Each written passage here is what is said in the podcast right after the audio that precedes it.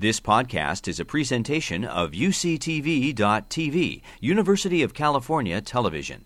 Like what you learn, help others discover UCTV podcasts by leaving a comment or rating in iTunes. As we all acknowledge, climate change is a complex challenge, and its solutions require commitment from and collaboration with a variety of stakeholders, including government, academics, philanthropists, nonprofit organizations, the business community, and religious leaders.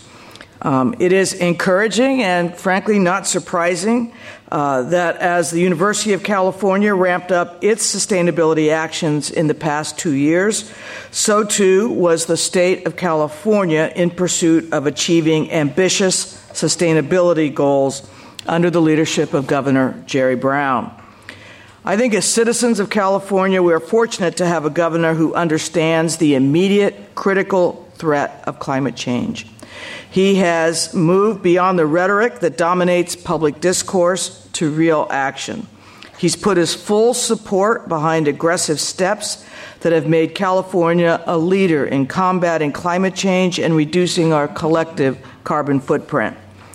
Governor Brown has called for the state's reduction of greenhouse gas emissions by 40% below 1990 levels by 2030.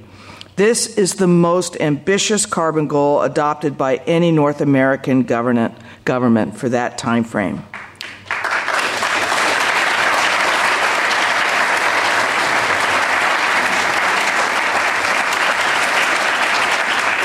The governor, the governor has also pledged to increase the amount of energy California derives from renewable sources, increase the efficiency of existing buildings, and make heating fuels cleaner.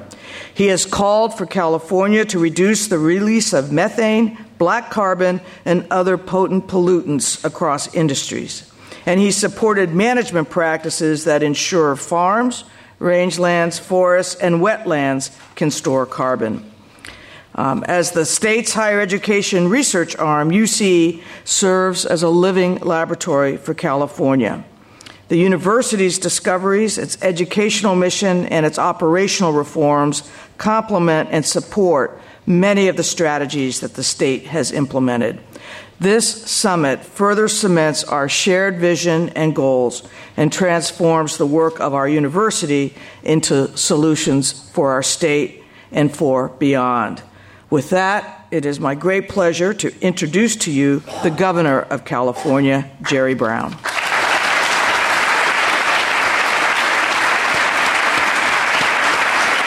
Thank you.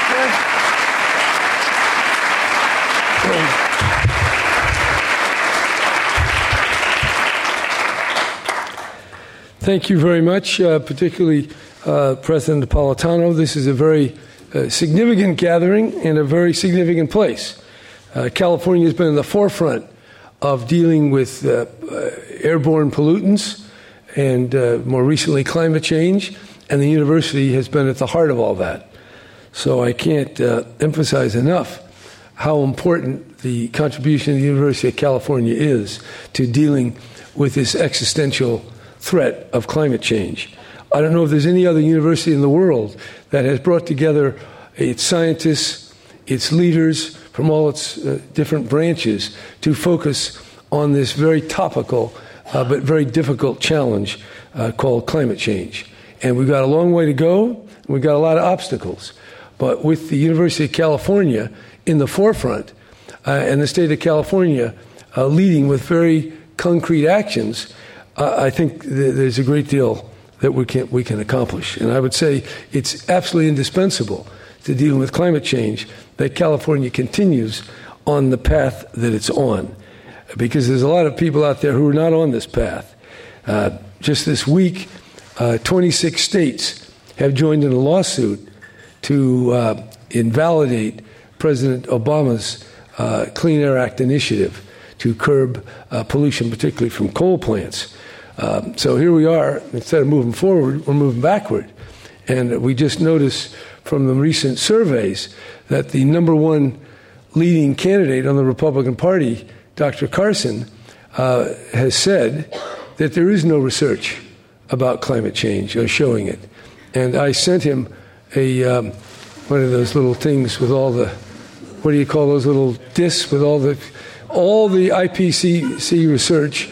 I sent him that and said, "Go read it because it's all there." Um, I don't know if he ever did. Uh, I hope he does. And a lot of the papers are from University of California and from other universities, Stanford in particular, um, and others. So I saw a paper just mentioned uh, this morning in the paper from Loyola Marymount, and it, it just almost daily, uh, papers are coming out uh, illustrating uh, the all the different uh, aspects of the changing climate. And so, what we're, we're engaged here is not just another scientific discussion. This has real world applications. Uh, and California, UC is particularly situated, um, not just because of its research prowess, but because its history of managing the three uh, national laboratories uh, and participating in the Manhattan Project, which at that time uh, faced the external, uh, existential threat of fascism and overcoming it in World War II.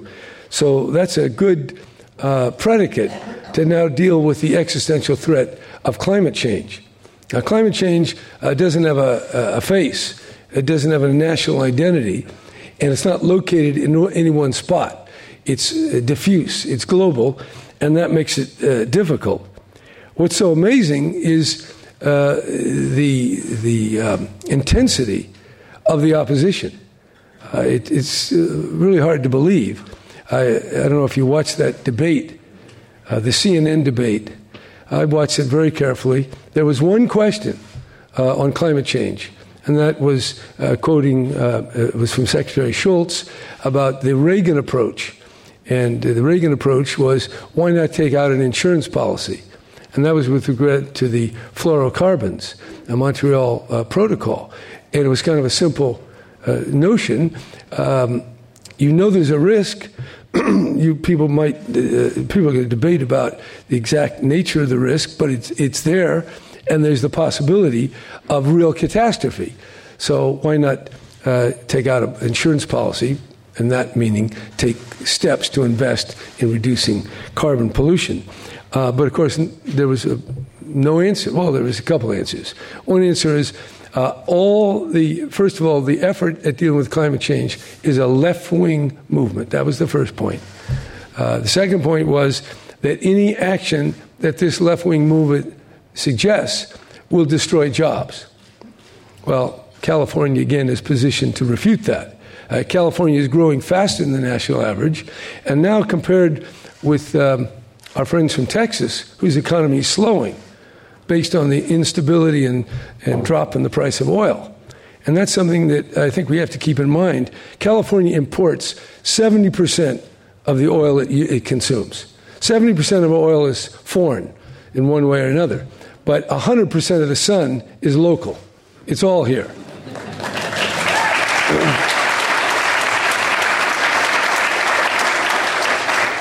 So it's just a matter of time, and we're getting closer.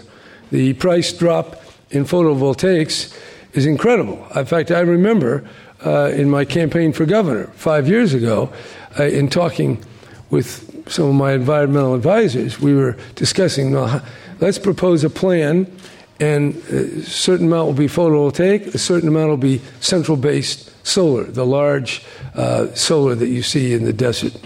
And um, at that time, some people were saying photovoltaic is going to uh, be the technology that uh, uh, becomes more and more economical, and therefore it'll be the one of choice. And that's exactly what happened. Uh, but that was not something that was obvious six years ago. And so, in that short of space of time, uh, the technology has advanced, and that makes all the difference.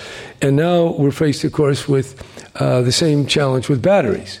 Can a battery, can battery technology advance to the point where it's cheaper, more efficient, uh, lighter weight. So uh, truly, the electric car can outcompete, even without subsidies, the combustion engine. And I was just discussing this um, actually this weekend at my wife's Stanford reunion. She's the class of 1980. only 20 years after me. Uh, but in any event, I sat there and I, I met, ran into one of the foremost um, entrepreneurs and venture capitalists in Silicon Valley. Uh, and he said he thought in the next few years, uh, the electric car will uh, be in a position to displace the uh, combustion engine. I said, Well, five years? He said, Well, could be. So maybe it's 10 years, but it's not 50 years. So it's there's real time disruption going on. And uh, that, I think, is good news. And California has been at the forefront. And in that respect, I think it's good to note the necessity of perseverance and keeping at it. Because we're here uh, in California in this advanced position, uh, not just because of, of, one political party or one governor. Uh, we can go all the way back to the governorship of, of Ronald Reagan uh, when uh, the Clean Air Act was so amended as to allow California to have its own emission standards. That's where it began. Um, in the Clean Air Act at that time, and ever since, California has been pioneering stricter emission standards on vehicles. And then uh, Arnold Schwarzenegger signed the Global uh, Warming Solutions Act, uh, a major effort. Before that, Gray Davis had signed the uh, Pavley bill, which um, uh, controlled uh, tail emissions.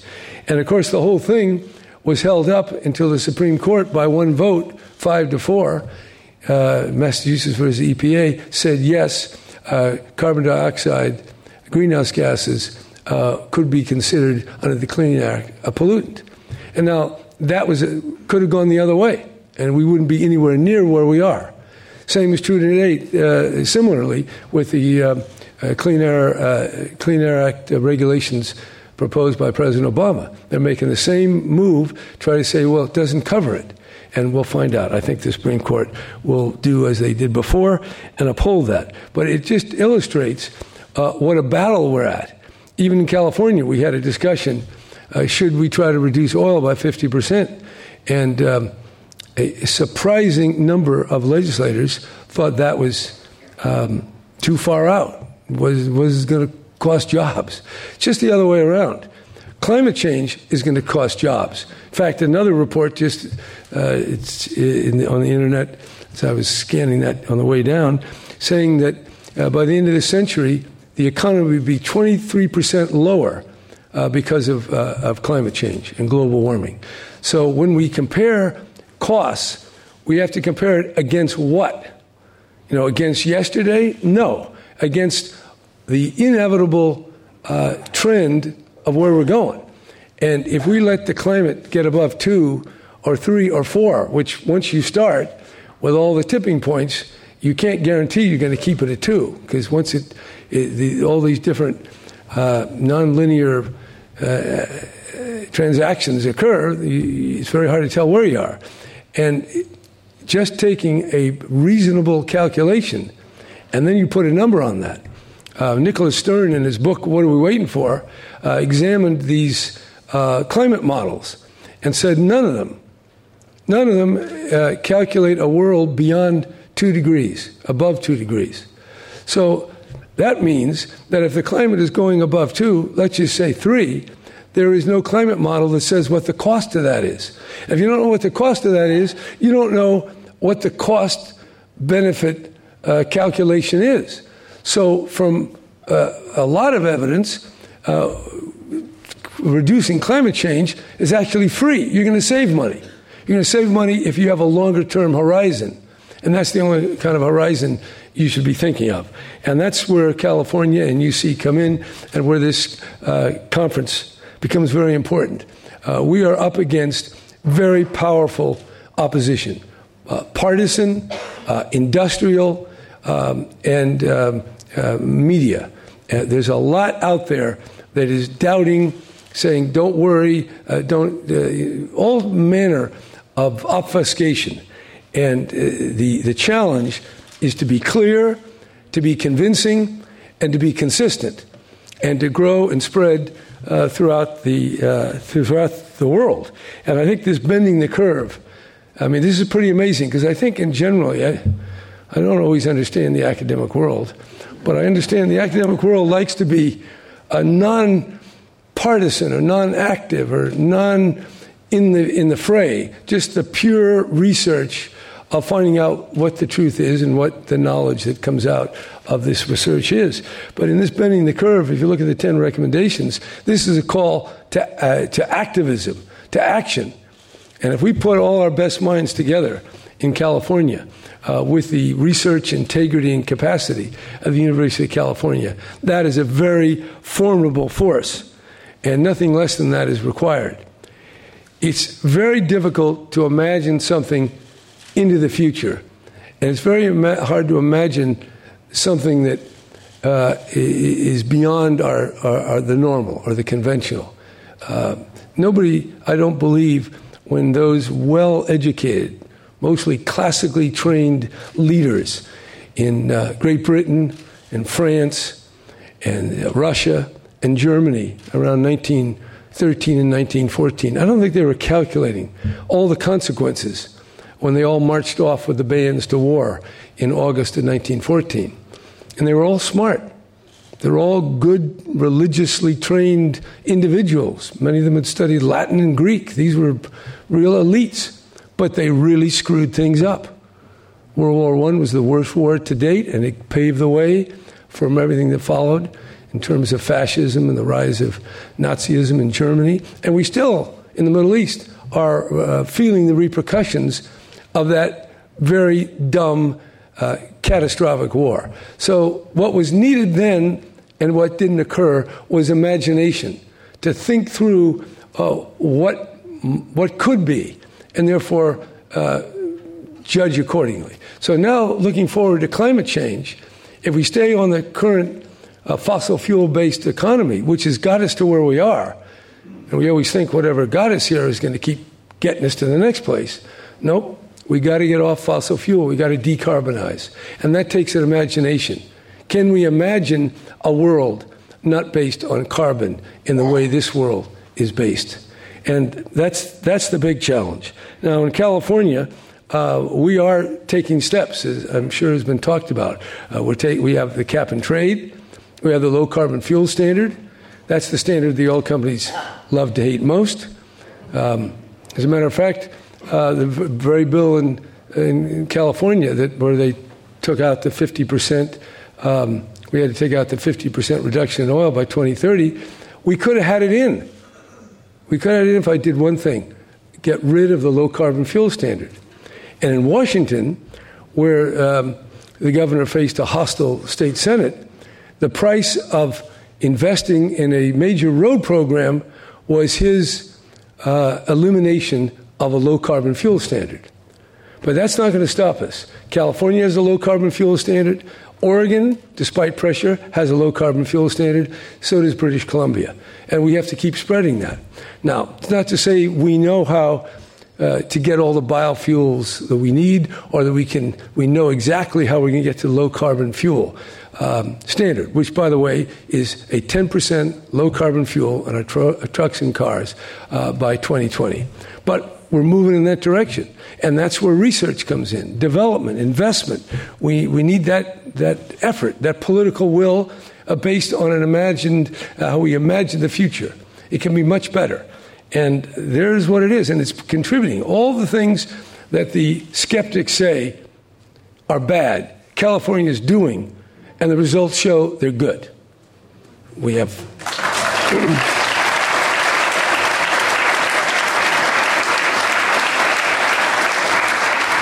By the way, in talking about reducing our use of oil, uh, the the experts are telling us that we have to. Uh, the uh, panel on uh, intergovernmental panel on climate change says we've got to leave forty percent of the oil in the ground of the known reserves, not the unknown. The known reserves, forty percent have to stay in the ground.